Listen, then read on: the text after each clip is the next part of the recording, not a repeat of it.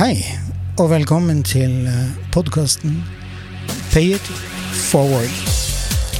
En podkast som eh, løfter fram og viser fram singer-songwritere, musikere og andre som holder på med musikk, og som ikke har kommet igjennom det kulturelle nåløyet. Her reiser jeg land og strand rundt og finner fram i sånne musikalske skjulte perler. Er du en sånn en som sitter med en drøm om å få vist frem din musikk? Kanskje markedsført eh, Spotify-kontoen din eller YouTube-kanalen din? Da har du en unik mulighet til å gjøre det. Send meg en mail, så tar vi det derifra. Da håper jeg det at dere får en fin opplevelse.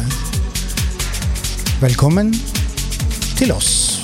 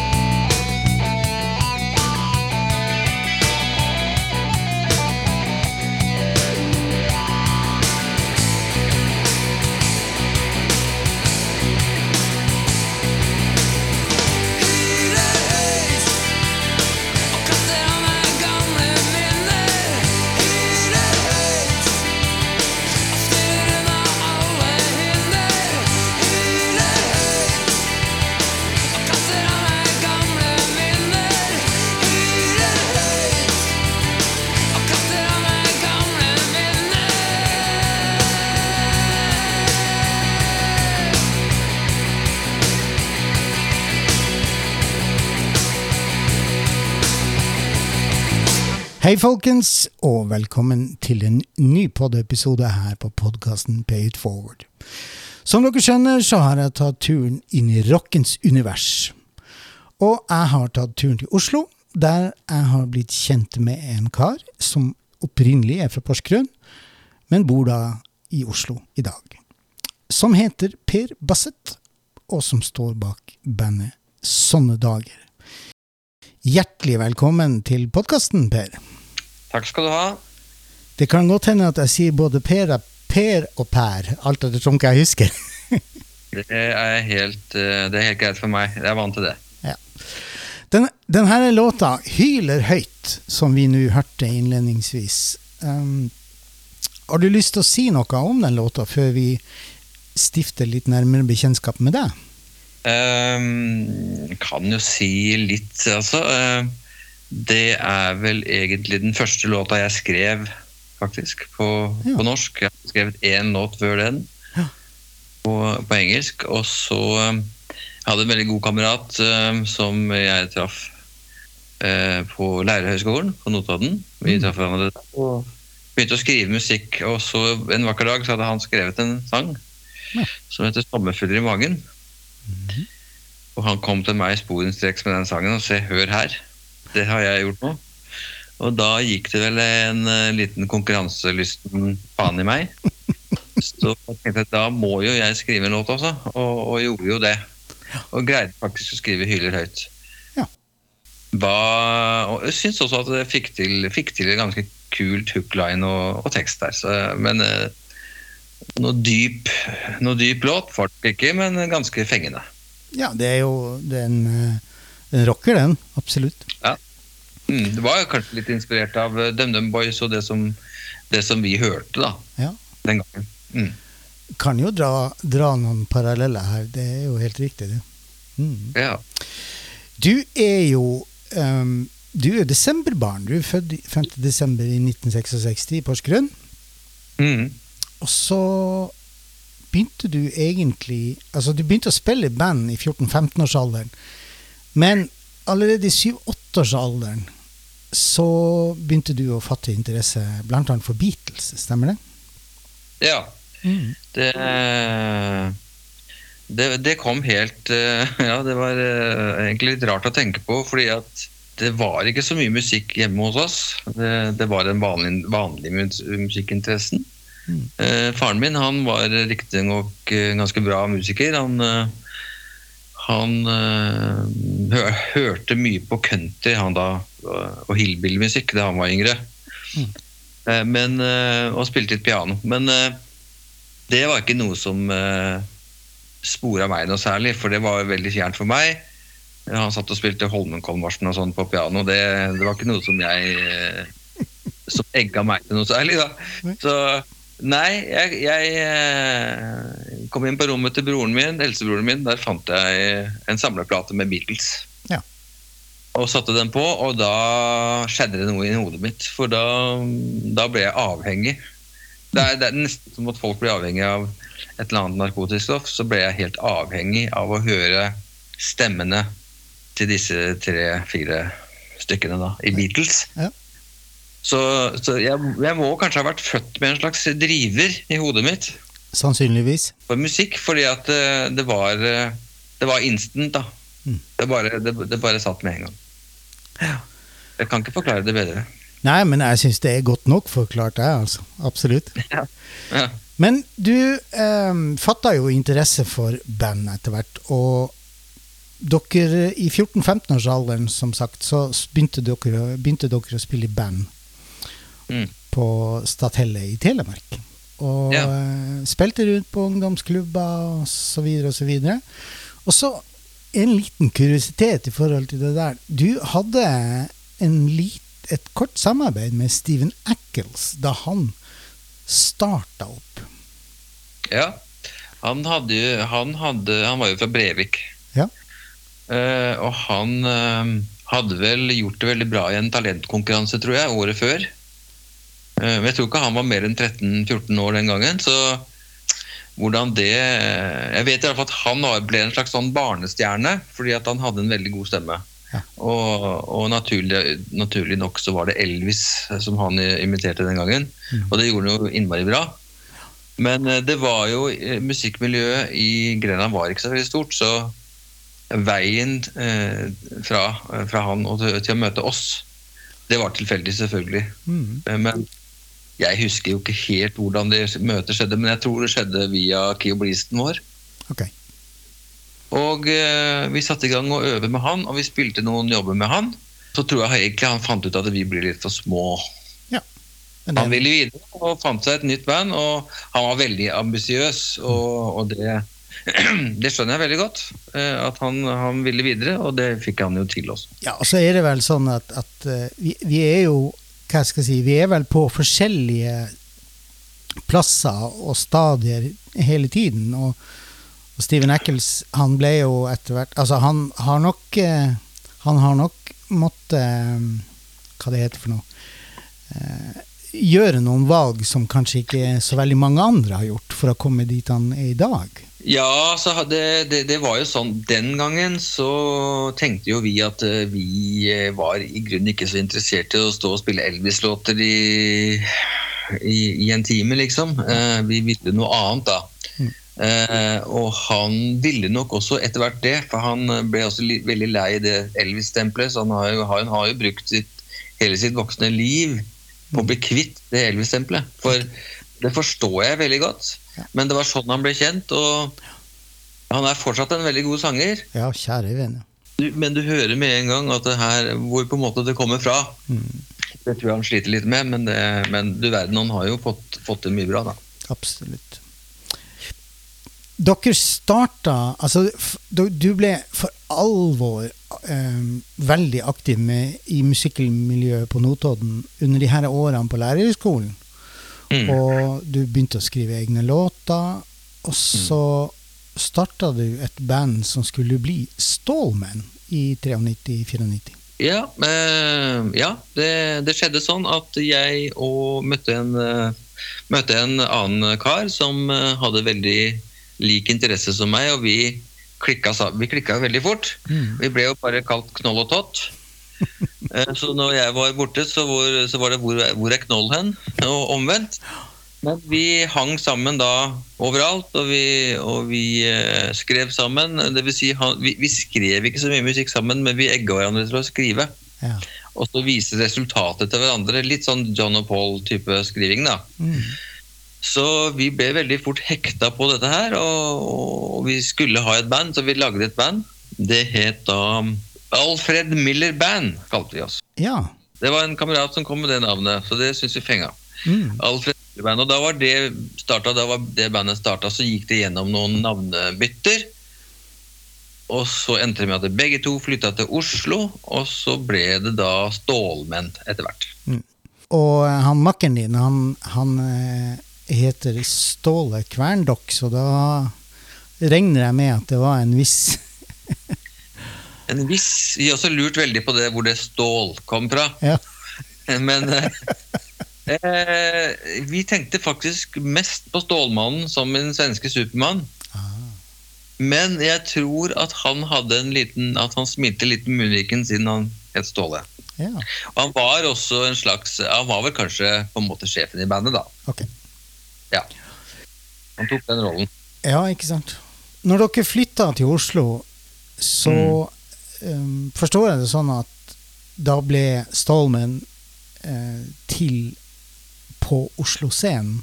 Altså Ja. at det ble hetende det? Mm. Ja, det var, var det. Vi var en bitte liten stund innom navnet Blad i Bastak. Oh, ja. Altså Basset og Kverndokk. For eh, vi måtte jo Vi måtte ut av Alfred Miller Band. Vi syntes at det ble jo litt for tåpelig. Mm. Eh, så da fant vi ut det, og så Mens vi het det, så meldte vi oss på NM i rock. Det vil si, først var det da Oslo-mesterskapet. Ja. Som vi faktisk vant. Vi vant, vant Oslo-mesterskapet i rock. Mm. Mesterskap i musikk, det er jo helt tåpelig, men Ja. det var nå i hvert fall det det var. Men, eh, og, og, så, og så ble vi da sendt videre til Norgesfinalen i rock, hvor vi endte på tredjeplass. Se der, ja. Til Alex Rosén litt forbløffelse, for han syns vi absolutt var det beste bandet. Ja. Så det var litt artig. Litt artig. Men uh, etter det så fant vi ut at vi skulle hete Stålmenn.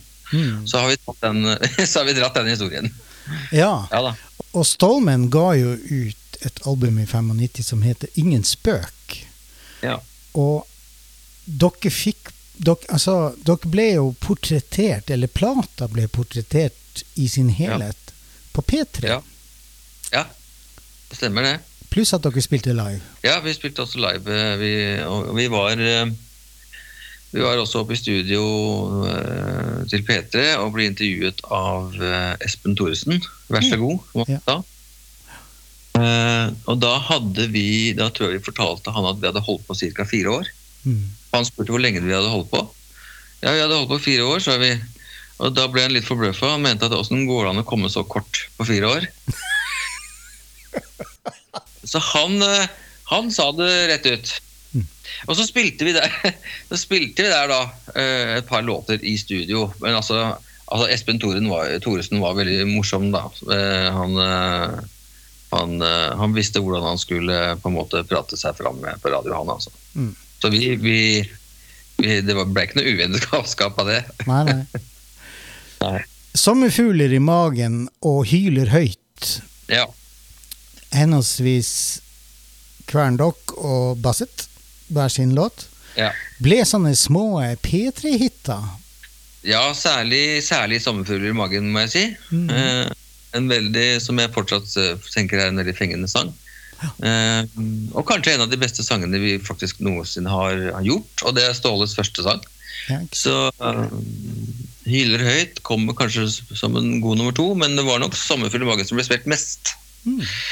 Ja, Men eh, det året der så fikk vi faktisk litt penger fra Tone og vi, vi to. ja, se der. Det er ikke dårlig. Ja, Så prøvde vi å selge plata, og det Vi fikk også solgt en god del plater. Vi hadde et plate, plateselskap i ryggen da. Så, så, så, så ting så ganske lyst ut for oss, da. Mm. Mm. Mm. Men uh, han uh, Svein By, Ja. han mente, manager Svein By, han mente det at uh, dere kom ikke gjennom nåløyet fordi at det var litt for rocka. ja. Um, vi tilhørte jo på en måte Hva skal man si Den generasjonen som spytter litt hardere. Altså, Mm.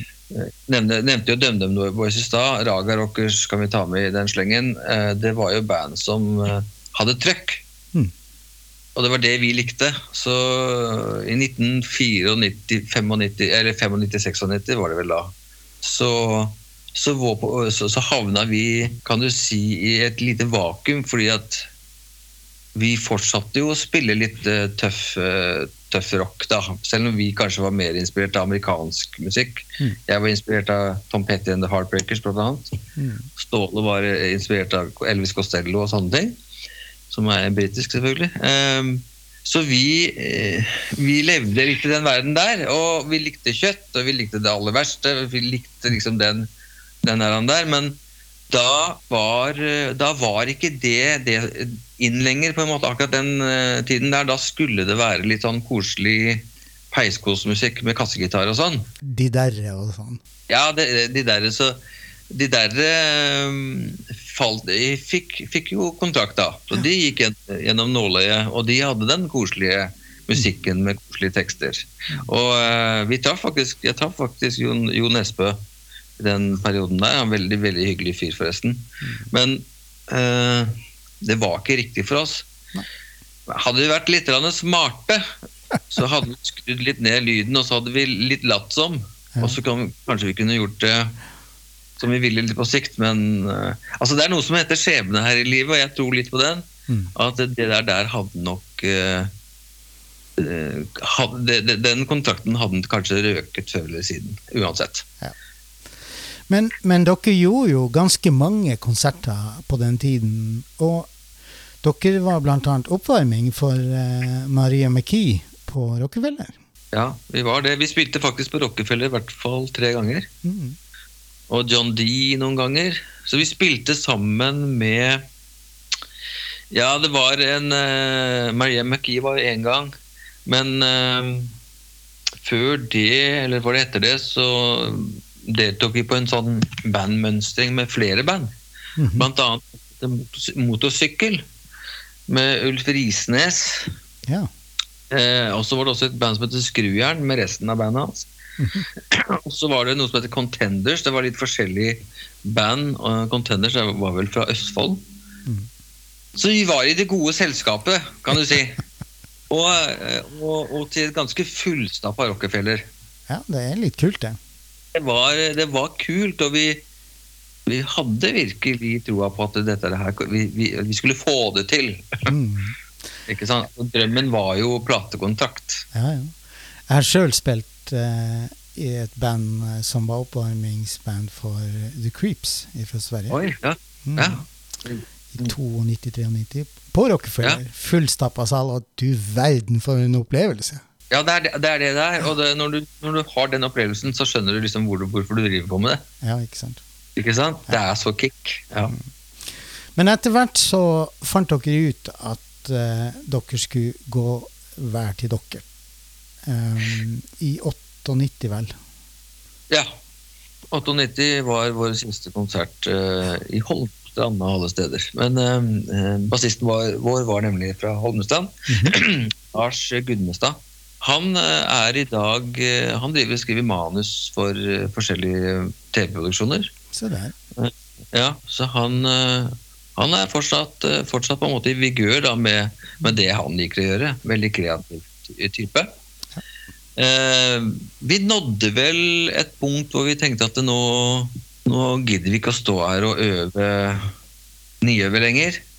Eh, vi kommer jo, det ser ikke ut som det prosjektet her kommer til å bli noe likevel. Og da skjer jo det som skjer med de fleste band som ikke kommer noen vei. De, de slutter. Mm. Eh, Så det gjorde vi. Vi slutta. Lars slutta helt. Mm. Trommeslageren Jon Terje Johnsen han eh, fortsatte å spille med oss, og Ståle og jeg fortsatte å spille. Men da, mer, eh, da ble det mer og mer solo-acts, da. Vi fortsatte. Vi fortsatte. For du fortsatte jo å skrive musikk, og det endte jo med at uh, du ga ut i 2004 et album som heter To Be King, Mm. og i 2008 et album som heter In The Summertime, som Mm. soloartist. Ja. Og den plata, den ble gitt ut i USA. ja, eh, du tenker på den uh, siste In the Summertime, ja. Ja. Ja, den, den plata ble gitt ut i USA. Nå høres veldig stort ut, men det var et, et plateselskap man kunne signe seg på. Eh, Som var eh, amerikansk, og betalte man en liten sum, det var ikke så rare summen, Mm. så sendte man over uh, ti plater. Ti, det, man, måtte ha, man måtte ha fysisk musikk, da. Ja. Det var ikke nok med digital. I dag kan man gjøre det digitalt, men da måtte man ha en fysisk CD. Så jeg sendte over ti CD-er, og de ti CD-ene de ble solgt. Okay. ok. Eh, og så sendte jeg over flere CD-er. Eh, hvor mange som er solgt, vet jeg ikke, men jeg fikk en, eh, jeg fikk en sjekk. jeg fikk en sjekk på var det 100 dollar eller noe sånt, Oh. som jeg fikk løst inn. Ok. Nei, for postkontoret tok ikke imot sånt. Jeg husker ikke Jo, jeg måtte i banken. Jeg måtte rett og slett i en bankfilial da, for å løse ut det. Men nok om det. Eh, der har jeg, har jeg faktisk fått noen fans da, som har skrevet til meg, som liker plata. Mm. Og øh, jeg har faktisk flere lyttere på den siden på min egen bandside enn så, sånne dagers sin side. Mm. Ingen av de har mange lyttere, men det er i hvert fall Det skjer ting der, altså. Det det er veldig artig. Og så er det en eh, kuriositet. Har, du fortalte meg det at du har en låt som heter 'Wasted Time', som Ja. du helt tilfeldig oppdaga at det ble brukt i en amerikansk TV-serie. Ja, øh, jeg bare tenkte jeg skulle øh, google meg selv Ja. for å se om jeg fortsatt var ute på nettet. Mhm. Um, da var det de vanlige bildene og alt, alt som jeg hadde sett før. Så var det, men så var det en side som heter Tunefinder, som jeg klikka på. Og da oppdaget jeg at uh, den låta 'Wasted Time' var blitt brukt i, i CSI Miami i 2011. Fantastisk. Så det, ja. Og jeg prøvde å finne den episoden, men det er umulig. Ja. Og jeg har også det er, For de som har disse seriene på, på DVD, de vil kanskje klare å finne den låta. I hvert fall uh, i 2011 så gikk det da, den, altså den, uh, den serien da som gikk i 2011 den, eh, Hvis det er noen som har hele CSI-serien, så kan de gjerne prøve å finne den. Der er det Jeg, jeg vil tippe 10-15 sekunder av den sangen. Jo, jo. Som jeg ikke har fått noen royalties fra. Nei, for det, Forsto du sånn at det, det skulle gå ti år før du oppdaga deg? Det skulle gå ti år, ja, for det var ingen som gjorde meg oppmerksom på det. Nei, sant. Det, det er noe med det. Det er Amerikanerne, de er De kan være litt slue der. Ja, det var litt dårlig gjort. Ja, ja. Men hva, det er noe som heter Water Under the Bridge, så Ja. vi, det får gå med det. Men du, jeg har lyst til å høre en låt til. Nå har vi skravla en stund. Ja. Og uh, Time to Leave er det du har uh, gitt meg som låt nummer to. Er det, har du lyst til å si noe om den? Ehm, ikke annet enn at eh, jeg, jeg er veldig, veldig godt fornøyd med den låta. Jeg syns den har veldig fin driv. Mm. Eh, veldig, og jeg var jo veldig glad og er jo veldig glad i Tom Petty and the Heartbreakers, så jeg syns jeg fikk til noe av det soundet der. Ja. Ehm, tekstlig sett eh, så så er det litt personlig, fordi at jeg sto i et litt vanskelig forhold. Mm. Eh, derav 'Time to Leave'. Ja. Eh, men ellers uh, godt fornøyd med den sangen, og godt fornøyd med ja, i det hele tatt hvordan, det, hvordan den er komponert. Så det er det jeg kan si. Da syns jeg vi hører på den.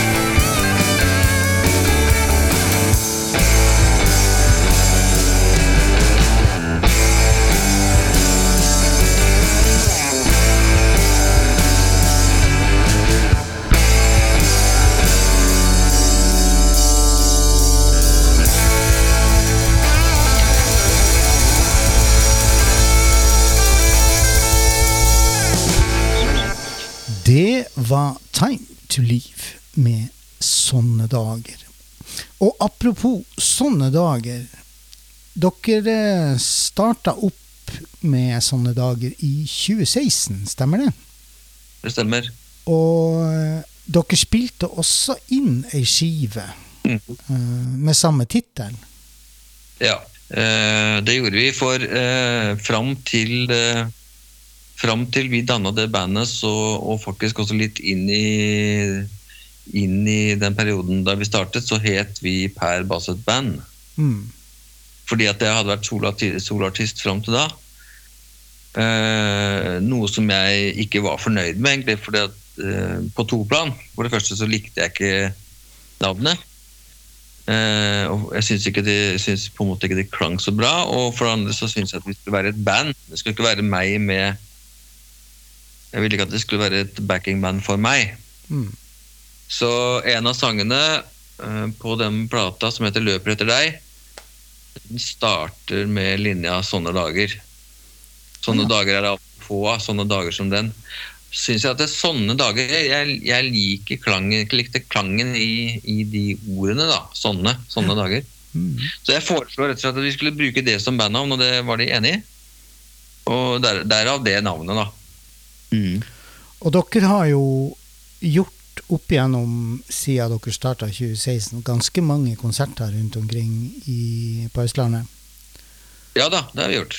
Og blant annet på Uhørt. Ja da. På Uhørt i Oslo, det er en veldig fin scene. Der har vi, der har vi faktisk spilt jevnlig en gang i året. Mm. Uh, Og fortsette med det, antagelig. Ja. Så, ja da, det er jo etter hvert blitt en ganske stor eh, Ganske nye, mange nye steder også rundt omkring i Oslo. Ja. Men, eh, men eh, det er eh, Det med eh, konsertvirksomhet det er, eh, det, er, det er litt ganske krevende. Det er det. Det er det absolutt. Eh, Sånn at eh, Jeg skulle gjerne sett at vi eh, hadde bedre tid, ikke minst. Mm. Vi er jo familiefedre. Og det å få, til, få, til, få tid til å øve, få tid til å spille konserter og sånt, det, det er nær- nærmere ikke så lett. Det, det tar, sånn, at, sånn at å få til noe sånne Få til mye av det, det er, det er vanskelig. Ja. Det er en omstendig logistikk. ja, det er det, skjønner du. Det er det. Mm. De her eh, gutta i bandet Sånne dager, hvem, hvem er de andre? Ja, hvem er de andre? Eh, det er eh, eh, Det er eh, Thor Linkert, som spiller trommer. Ja. Han, er, han har vært med helt siden starten, ja. Og så har det vært eh, to forskjellige bassister. Det er en som heter Sindre Larsen, som spiller bass nå. Mm. Og så er det eh, keyboardist som heter Ervin Iskort, som er fra Nederland. Ja. Og så er det meg. Mm. Så det har vært det faste oppsettet. Og Nå har det blitt litt endring nå det siste året. Ervin han har, eh, han har funnet seg et annet band eh, å spille med. Han, eh, han eh, som jeg tror han trives godt med. Mm. Da er det egentlig bare oss tre igjen akkurat nå, da. Men, men eh, sånne dager er ikke oppløst. Nei, det er det ikke. Du har tatt en pause. Ja, vi Jeg må få være ærlig her. Eh, Jeg tror at vi kom til et punkt også at vi syntes det var veldig mye jobbing. Ja. For lite.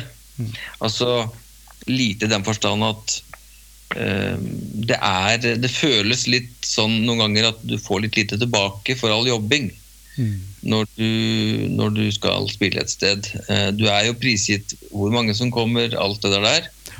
Og um, vi er dessverre ikke heldige nok til å bli spurt så veldig mye om vi vil spille. Mm. Vi arrangerer dette selv. Og det er ganske mye som du var inne på i, i sted. Logistikk, kjøring fram og tilbake, mye øving. Mm.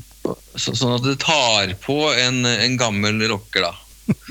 å, gjennomføre, gjennomføre dette her. Så, så jeg hadde en liten eh, litt sånn eh, følelse av at nå eh, Nå trekker jeg meg litt tilbake fra livescenen, og, så- og så får jeg se hvor det ender. Ja. Men så plutselig kom lysa tilbake, da, så nå, nå skal vi i studio igjen. Se der. dere ga jo ut eh, Livets spill i 2021 og Om du vil i 2022. Så det Stemmer? per nå er det, det er det siste dere har gitt ut uh, Ja. som sånne dager. Mm. Ja, det er fem låter, fem låter pluss en eh, hel skive. Det er Ja. det vi har gitt ut sammen uh, som band. Eh, og så har jeg gitt ut Det er jo også under navnet Sånne dager, men egentlig de Time to Leave og kanskje den låta du vil fram til nå, som heter December Smile. Mm. Eh, det var jo en EP som jeg har gitt ut nå, faktisk, eh, som jeg ga ut nå i vår. Men det er låter som egentlig er spilt inn før. Ja, ok. Bare for å gjøre det, bare for å gjøre det litt komplisert. Så er det mer et, eh, et, et soloprosjekt, da. Ja. Vi skal, I brødteksten til denne her episoden så skal vi legge ut linker til eh, sånne dager og til soloprosjektene dine. Så, så kan de som Mm. Ja. lytter, gå inn og høre. Ja. Men jeg har lyst å spørre deg Hva er det som driver deg som artist til å fortsette med musikk, sjøl om du på en måte ligger litt i dvale akkurat nå? ja. Hva som driver, det har jeg tenkt mye på. Jeg tror ikke på en måte Det, det høres kanskje litt sånn eh, klisjéaktig ut, men det, det, det ligger så i DNA-et mitt at, eh, å, å drive med musikk Mm. Ikke nødvendigvis lage musikk, men det å drive med musikk, det, det kommer jeg ikke utenom, og det, det må jeg gjøre. Uh, og hvorfor må jeg gjøre det? Eh, Det er en slags avhengighet, da. Mm. Uh, og um, når jeg klarer å lage noe, f.eks. skrive en låt, så blir, jo, så blir jeg jo fryktelig glad og opprømt. Mm. Uh, det er nesten som å vinne i Lotto, altså når du liksom får til å skrive en låt. Og så er det det å, å, å spille sammen med andre folk, og du kjenner at eh, det trøkker, og, og det er gøy, det svinger, ikke sant? Og så, da skjer det noe med meg. Og det syns jeg er eh, veldig moro.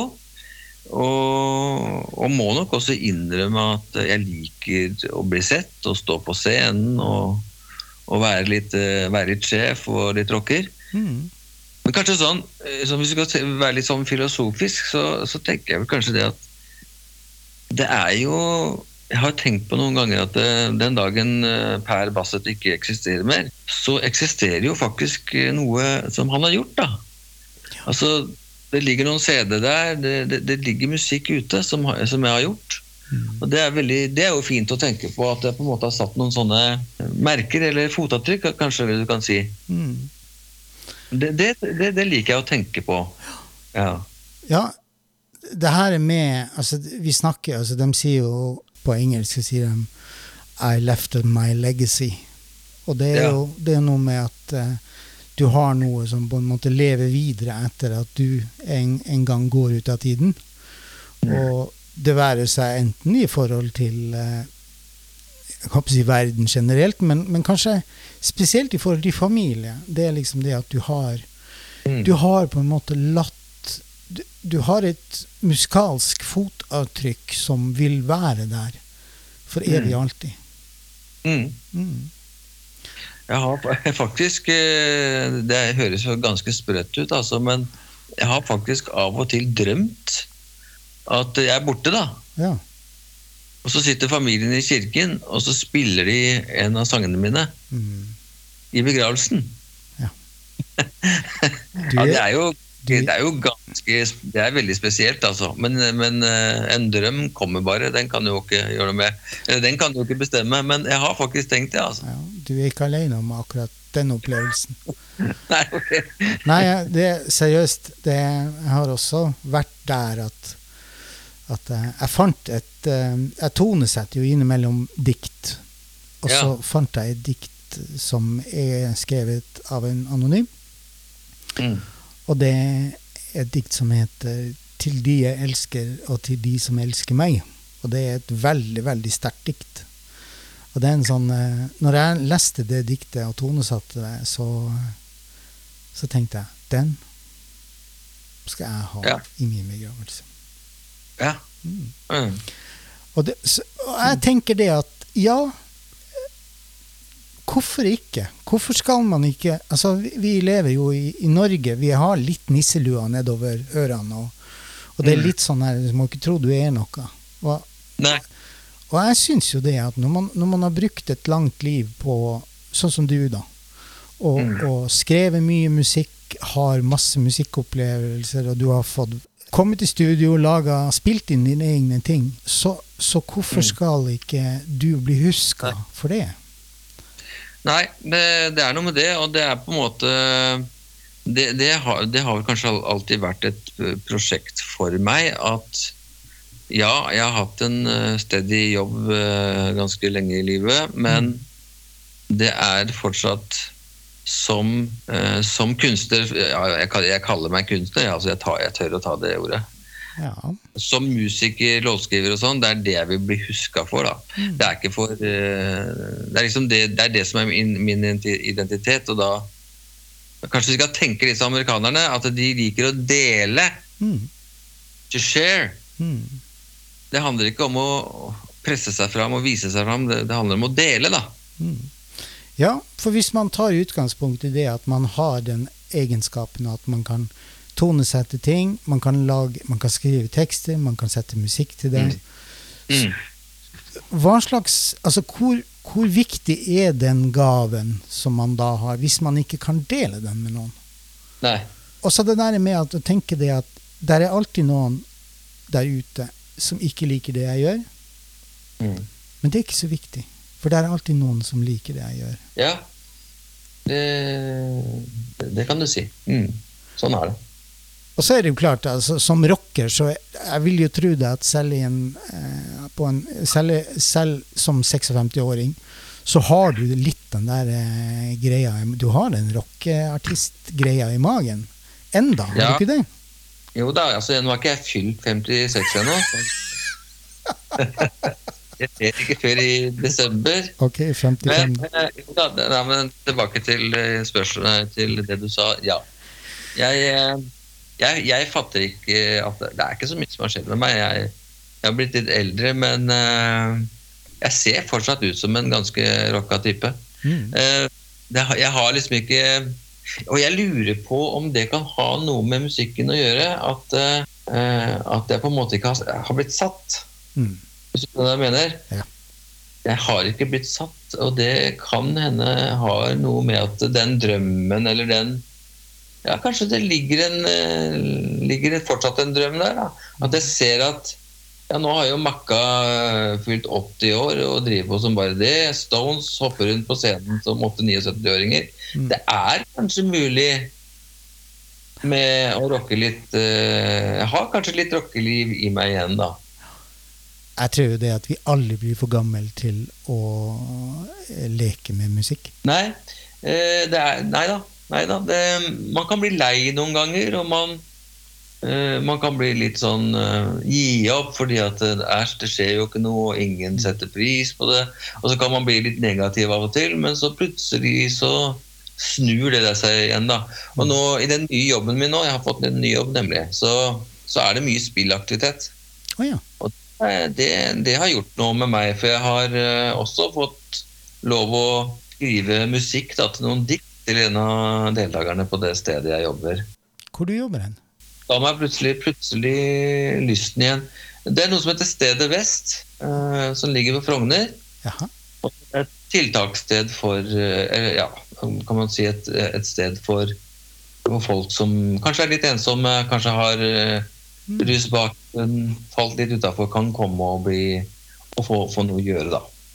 Så bra. Så, der er blitt- så der er jeg miljøterapeut, som det så fint heter. Mm. Oh, det er en så viktig jobb. Ja. Der får du virkelig brukt talentet ditt da. ja, det er det som er så fint, at det, det er nettopp det jeg gjør. Og nå har vi fått bygget opp et kjempefint musikkrom der, sånn at vi kan uh, spille. Så det, det, det, ja, det var også en gavepakke. Ikke sant? Ja. Apropos spillet. Skal vi eh, spille en låt til? ja. Mm. Den låten vi skal høre nå, heter 'December Smiled'. ja. Og eh, har du noen bevingede ord om den før vi hører den? Det er jo en uh, instrumental. Det, det er bare gitar og trekkspill bass og um, xylofon, faktisk. Eh, ja, jeg kan si så mye at eh, noe av årsaken til at jeg lagde den, det er fordi at jeg så en film som heter The Straight Story. Jeg vet ikke om du husker den filmen? Men eh, det handlet da om en, et brødrepar som ikke hadde sett hverandre på veldig lang tid. Og så var det slik at han, eh, en av brødrene han ville oppsøke den andre. Han hadde ikke lappen. Det var en glassklipper. Så han kjørte altså gjennom mange stater med glassklipper. Og, eh, og det var en veldig langsom film. Det var David Lynch-film. Så, så alt gikk veldig sakte. Men så var det nydelig akustisk gitarmusikk. Og det, det ser, jeg, trodde, jeg trodde kanskje det var Neil Young, men det er det visst ikke. Det er en som heter Angelo Badalacamenti. Ja. Og det var så nydelig at jeg nest, nærmest sprang hjem og, og skrev eh, 'December Smile'. Men eh, det var nok samtidig også en eh, liten sang til dattera mi, Marianne, som ble født i desember. Ok. Så bra.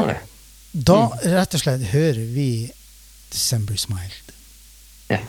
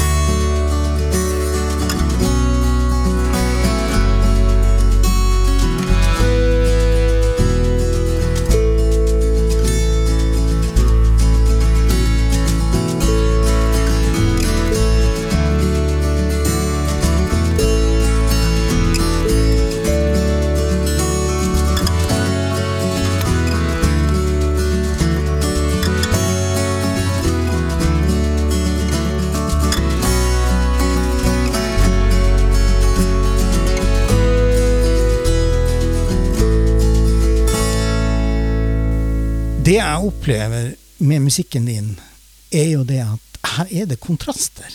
Altså, den uh, December Smile som vi akkurat hørte, den er jo uh, definitivt ikke rocka. Altså, det er nærmest en sånn blanding av pop og vise. En veldig, veldig fin sang. Ja, eh, takk skal du ha for at du sier det. Jeg, jeg syns det selv òg. Eh, og um, jeg syns jeg fikk til uh, fine akkordoverganger. Ja. Uh, og, og også litt utenfor det vanlige, faktisk. Ikke sant? Uh, jeg har opp igjennom også hørt en del musikk som ikke har den vanlige GCD-oppbygningen, da. Um, jeg har hørt en del musikk som, som går utenfor. Blant annet så, så plukket jeg opp et band som heter XTC. Ok? Engelsk band som XTC. Som uh, har en låtskriver som aldri skriver det enkle. Han, han, han gjør alltid rare ja, Nesten sånn at man blir gal av å høre på det, rett og slett. Okay. Men det sniker seg inn noe av det hos meg når jeg hører på musikk, og så kommer det ut på en eller annen form. Ja, som er innafor din greie. Min, min, min tolkning Eller det svetter over på min måte å skrive låter på. Ja. Men jeg sitter fortsatt og hører på XTC og blir forbanna, for at jeg skjønner ikke hva han driver med. så Derfor så er jeg også veldig glad i Tom Petty, fordi han gjør akkurat det motsatte. Mm. Men han gjør det utrolig bra Ja. med de tre akkordene han bruker. Så det er en eh, god blanding av, eh, av de to der og, og, og, McCartney, må jeg vel si, da. Ja. Og meg selv. Ja. Noen syns at jeg har en, eh, har en, har en fin signatur. Ja. Selv vet jeg at den signaturen er temmelig den, den, den har jeg henta flere steder, men, men kanskje det er sånn det er, da. At, eh, at, man, at man rett og slett suger til seg så mange inntrykk og putter det ut igjen, og så tror man selv at man har kopiert noen, men så har man kanskje egentlig ikke gjort det. Eh, I hvert fall i, i, hvert fall i andres øyne så, så, så oppfattes jeg som at jeg har min egen signatur, og jeg er jo kjempeglad for at de oppfatter det sånn. Og det her med signatur er jo det er sånn altså Vis meg den musikeren som ikke stjeler og kopierer eh, ifra andre. Det, det er jo det fin, Jeg tror ikke Altså, det er svært få musikere som klarer å gjøre noe helt unikt som ingen andre har gjort før. Men når du da kopierer de forskjellige inspirasjonsdelene, Mm. og du gjør det på din måte, så får du en signatur fordi at ingen andre kan gjøre det på samme måte som du. Nei, Og da har du en signatur. Og jeg gjør det aldri bevisst. Det, det, det kan jeg manke i ord og si. Jeg gjør det aldri, aldri bevisst, men jeg kan høre etterpå. Mm. At å ja, det ligner Ja, yes, den, eh, den ser jeg hvor jeg har fra. Ja? Ja, ikke sant?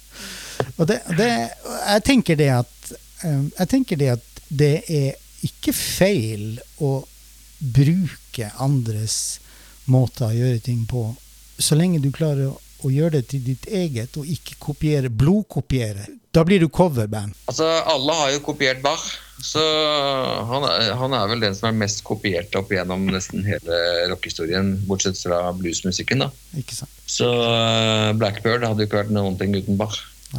Så, så, så ja, en får ta det får bare ta, Sånn er det bare. Sånn er det. Ja. Ja. Nå skal vi snakke litt grann om eh, framtidsdrømmene dine. Ja. Du nevnte jo det at uh, nå ligger sånne dager litt som uh, i hvilemodus. Men du nevnte også det at uh, der er noen nye ting på gang. Ja, det var ikke så veldig lang tid den, den tanken var at nå skal jeg legge i hvert fall livespillingen på hylla. Mhm. Jeg var veldig fast bestemt på det. Ja, Og så kjøpte jeg meg en ny gitar.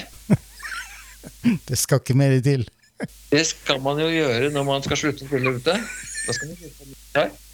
Ja. Jeg gjorde jo det. Jeg kjøpte meg en veldig fin Gibson kassegitar. Og det første jeg gjorde på den kassegitaren, det var et jækla fint riff. Og det riffet holder jeg på med fortsatt.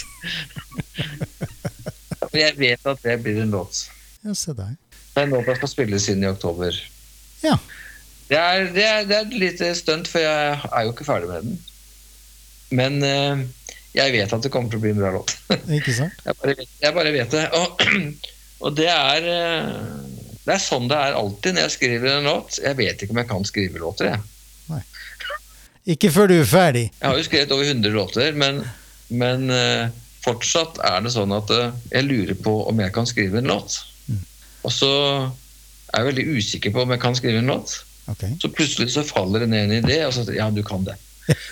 så det, det, altså Låtskriveri, det er, det, det er en mystisk greie. Men, Altså- men, ja, det, altså- så det har sporet meg til å ville fortsette, i hvert fall. Ja, så bra. Og låtskriving er ferskvare. Ja, og så, så har jeg også funnet ut det at nå skal jeg prøve å trenge enda mer inn i hva som er meg. Mm. Og tenke, og tenke enda mindre på heltene mine. La de få ligge i fred. Jeg har litt igjen å finne ut av, kan du si. Ja.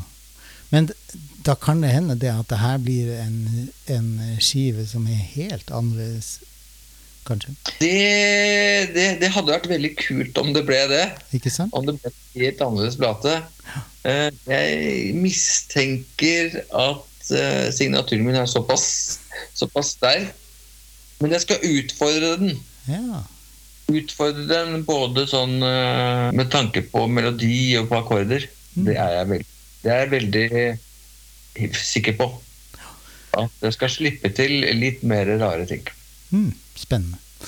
Når tror du at eh, det blir en utgivelse? Ja, det blir jo en utgivelse sikkert, eh, sikkert enten på slutten av året eller på begynnelsen av året. Men, men det, blir ikke noen, det blir ikke noen hel plate. Det, det er helt uaktuelt. Det blir muligens en singel med to låter. Ja, ok. Eller kanskje faktisk også bare én. Jeg vet ikke ennå. Hva slags tanke har du på konsertvirksomhet, enten som soloartist eller sånne dager? Jo, nå har jeg fått litt lysten igjen, altså. Ja. Fått litt lysten igjen, og de, de to gutta som er igjen da, i sånne dager, de er eh, veldig flotte musikere. Mm. Og ehm, ja, jo, jeg kan se det for meg, at vi tre kanskje får med en ny til på, på keyboard. Så jeg kan se det for meg. Men det blir i 2023? Ja, ja det blir det. Men eh, da Så lenge låtene er bra, Mm. så lenge jeg har gode låter, eh, og jeg er litt utålmodig etter å kaste ut, uh, kaste ut fyll, fylltag, altså, altså det som jeg kaller for fyllet, da. Mm. Uh, det skal være bare gode låter. Og så selvfølgelig de låtene som jeg vet folk kommer for å høre. Ja. Så 'Hyler høyt', for eksempel, spiller jeg. Ja. Så jeg, jo, jeg kjenner, begynner å kjenne på en litt sånn, viss sånn vilje til å stå på scenen igjen. Ja. Så bra. ja. Det begynner dessverre å gå mot slutten på denne lille praten vår, Per. Men før jeg slipper deg av gårde, så tenkte jeg det at vi skal jo høre en låt til som heter 'Om du vil'. Og eh, så tenkte jeg å høre med deg om du har Har du noe å si om den? Denne her er vel ganske ny, er den ikke det? Den er øh, absolutt det. Det er den siste låta jeg har skrevet. Mm. Ja, eh, hva, hva, hva er det jeg vil si med den sangen? Altså, den har noe av den blandingen som jeg er ute etter. Ja. Den har en tekst som forhåpentligvis betyr noe for noen. Eh, s- rett og slett, eh, rett og slett eh, Det finnes noen mennesker du kan gå og snakke med hvis du har det vondt. Jeg er en av de. Mm. Eh, og at vi skal på en måte kaste bort alt det som holder deg nede. Vi skal starte på nytt. At det er en vei ut av en ja, Kall det en depresjon eller hva som helst. Mm. Det finnes en vei, det er et håp. Vi tar på oss skia, så går vi en tur, og så får vi snakka og lufta ut om det vi går og tenker på. Så jeg er fornøyd med teksten på den, og jeg er også fornøyd med eh, akkordene, akkordrekka på den. Det er også litt, litt utenfor det helt vanlige. Mhm. Så godt fornøyd med den sangen. Og han som har produsert låta, da, Jørgen Henriksen, han eh, driver et studio som heter Laidback Studios. Eh, En liten plugg for han. Veldig flink musiker og veldig flink eh, produsent. Så, så han skal jeg faktisk bruke enda en gang. Ja. Jeg er fornøyd med helheten i sangen og hvordan den, hvordan den kom ut, rett og slett. Ja. Da er det ikke mer, så mye mer å si om den. Litt mer akustisk, Dette er ikke rock'n'roll. Dette er akustisk. Det, det grenser til visesang, ikke sant. Ok. Eh, og, og det er der jeg har vært egentlig de par siste åra. Det skal bli spennende å høre den. Dersom du er en musiker, singer-songwriter som Per her, eller kanskje du har en poet eller en dikter i magen, og du har lyst å få delt det du gjør med andre. Eller kanskje du kjenner noen som du mener fortjener å bli fremsnakka, og få vise frem det de har av talent, enten det være seg poesi og dikt eller musikk. Gi meg en heads up, og det gjør du ved å sende meg en mail. Mailadressen finner du som vanlig i brødteksten til denne episoden. Neste gang så skal vi reise en liten tur til Trøndelag, nærmere bestemt Hitra. Vi skal inn i poppens verden denne gangen, og vi skal stifte bekjentskap med låtskriver-sanger som heter Therese Ulvan. Men det må dere vente med til neste lørdag for å høre noe mer om.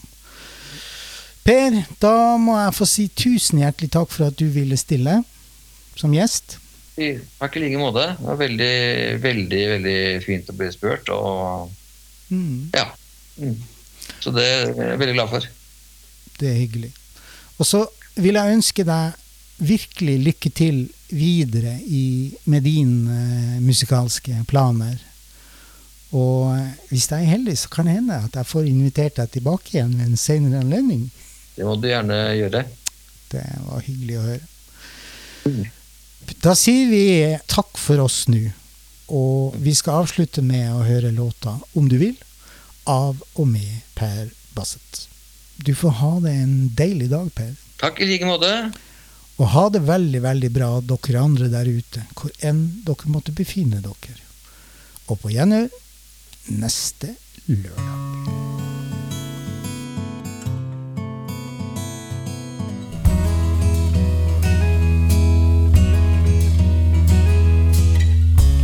Om du vil, skal jeg hjelpe deg.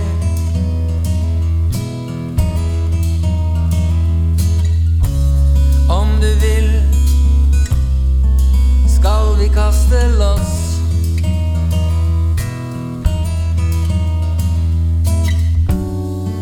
Livet handler nå om oss.